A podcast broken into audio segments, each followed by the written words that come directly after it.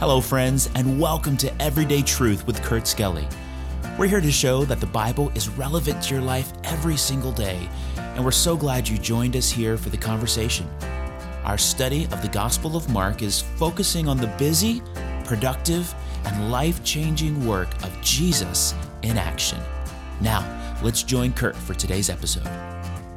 Hey, friends, good morning and welcome to Everyday Truth. So glad that you joined us for another episode. We're in the middle of a little conversation that Jesus is having with some critics of his. But before we get into that, I want to show you a postcard I just received from the country of Ireland. I love Ireland. This is actually my second postcard from Ireland. And this is from Patrick Morrissey. Patrick actually uh, is a professor of engineering at Trinity College in Dublin. And I've been actually been here. I don't know if you knew this, Patrick, but I've been here to Trinity College. It's a beautiful campus and just kind of a uh, just a great place Ireland is. And, and Patrick, I can't even thank you enough for uh, listening to the podcast and sending me the postcard. That means a lot uh, to me, and and I'll be praying for you. I know that that's a hard place uh, to just stand for the Lord. And I am so grateful for your testimony. Hey, Mark chapter 7, I think we, we said last episode, Jesus is being challenged because of the the man-made applications to the ceremonial washing laws. Now, that's not to say there aren't there aren't ceremonies that God gave to uh, Moses, and it's not to say that cleanliness is not important. Of course, we know that, but good things done to excess can become bad things if they go beyond what God wants us to do. And what's happening in Mark chapter 7 is that people, religious people, are extenuating the law of God beyond its intended application, and they're actually burdening the very people whom these laws are supposed to serve. Look at verse number uh, uh, Look at verse number six. Let, let me just read verse five to get us back into it. So then the Pharisees and scribes asked him, Why walk not that not thy disciples according to the tradition, don't miss that word, of the elders, but eat bread with unwashed hands? Why don't they do it our way? And remember, I said at the end of the episode uh, yesterday that their attack really wasn't even on the disciples.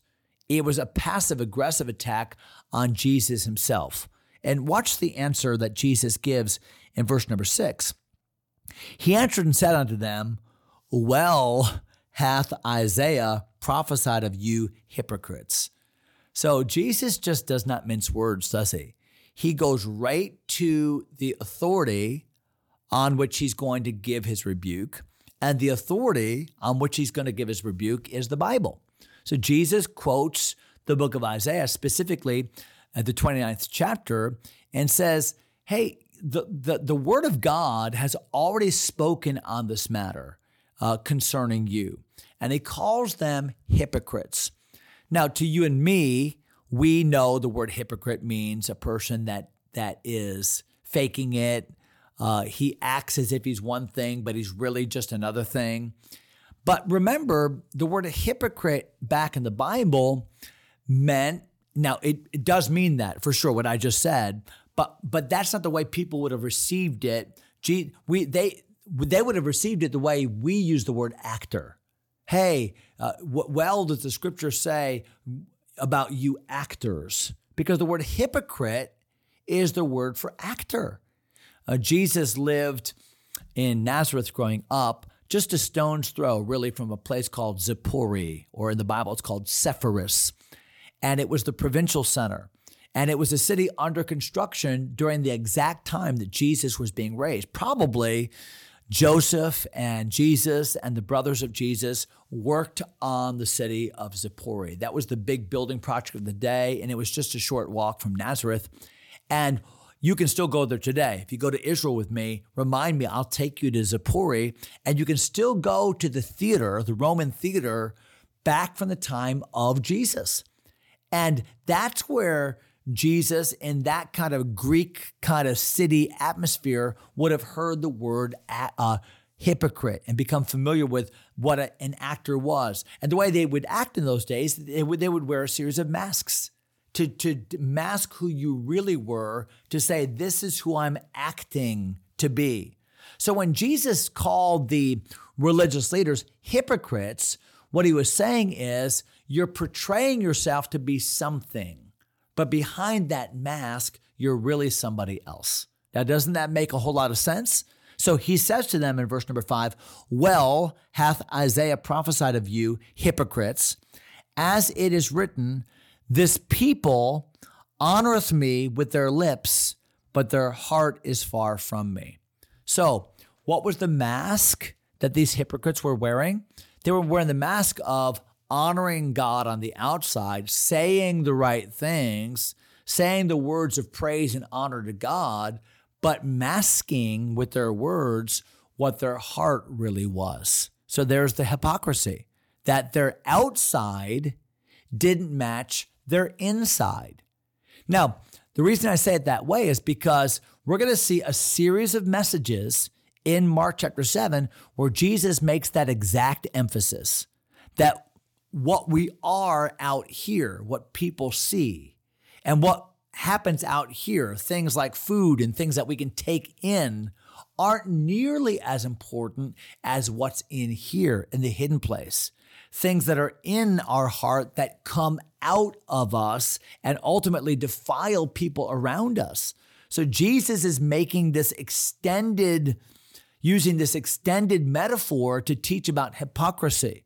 Look at verse number seven where he makes a statement about these people and, and says, Howbeit in vain do they worship me, teaching for doctrines the commandments of men. So, va- vanity or in vain uh, in the Old English means to, to empty, uh, worthless. So, their worship of me, although they're doing it, although they're saying it, although they're singing it, although they're acting as if they're leading it, their worship of me is really empty. It's meaningless. Why? Because they're taking what they say and they're elevating their words, their, their applications to a level that is of equal authority with the Bible. But when you take your own words and make them equal with the, uh, of the authority of the Bible, then in essence, what you're doing is negating the authority of the Bible. And that's a very dangerous thing to do. Look at verse number eight. For laying aside the commandment of God, he says specifically, he's looking right at them when he says this. Ye hold the tradition of men as the washing of pots and cups and many other like things ye do. So, Jesus, I mean, he calls them on it. He, he rebukes them for it. This whole this whole thing about washing hands, this whole criticism that you have about my about my about my disciples, it's it's bogus because what you're actually doing is elevating your human application to the level of the Bible. You're doing great damage to the Bible, and Isaiah prophesied about this and you are fulfilling that prophecy in a negative way. And by the way, I'm I'm highlighting not just one way that you do this, although they were doing it in that way, but many things like this you do. The problem here is not that you you misunderstand washing hands. Uh, no, the problem here is because you do this in so many different ways, multifarious ways, the problem here is that you really don't understand the Bible. You really don't understand God. You have a fatal error. And that fatal error is the way that you look at all the Bible because you're looking at the Bible as if your application and your opinion is of equal authority with the Bible. Now, here's where I'm going to meddle a little bit. Don't we do the same thing? Don't we do the same thing? Sometimes in our churches, We have our traditions, we have our applications, and there's nothing wrong with tradition. Tradition is just the repeated public behavior of a of a, a, group of people. There's nothing wrong with saying, "Hey, our tradition is we have church on Sundays and Wednesdays and midweek Bible study, and our tradition is we have uh, this service at 10:30 and this service at six o'clock." And there's nothing wrong with that. What's wrong with that is when we say if people don't apply the Bible the way we do traditionally, they're wrong because what we do is equal in authority with the Bible. Boy, sometimes we do that with standards of behavior. Sometimes we do that. We do that in a, in a number of ways. And if we're not careful, we will be more akin to the New Testament Pharisee than we are to the New Testament disciple critical, looking at people through the lens of our own behavior. Think about what, what was bothering these Pharisees and scribes. What was bothering them is you don't do it the way we do it. Uh, we're losing control. Uh, you're stepping outside of the boundaries of our applications. Boy, I, again, I don't want to give a whole bunch of personal illustrations because just as soon as I do that, I won't hit yours. I think the point of application is let's make sure that the things that we're doing, we're doing with a right heart motive. And let's make sure that we're not going beyond what the scriptures say. Let's make sure that we're not creating systems and subcultures where our words and our applications and our traditions are of equal authority with the Bible. I, I wrote an article, a blog article. I'll, I'll see if I can look it up and maybe tell you where to find it. Uh, but w- when are traditions bad? When are traditions bad?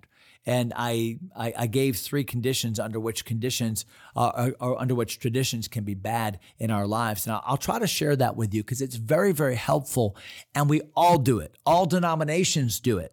And if we're not careful, uh, we will do damage to the Word of God in our lives and in the lives of the people whom we love if we're not careful. So, a word to the wise, uh, that's the message of Jesus. It's the message he gives to them and to us. And so I hope you'll take that to heart. We're going to stop there in verse number eight. We'll come back to uh, the extension of that message in verses 9 through 13 uh, next episode, but that's all the time we have for today. So have a great day in the Lord. We'll see you next time. God bless you, my friends. Thanks for taking time to listen. If you enjoy Everyday Truth, go ahead and subscribe to the podcast or share it with a friend. Until next time, God bless.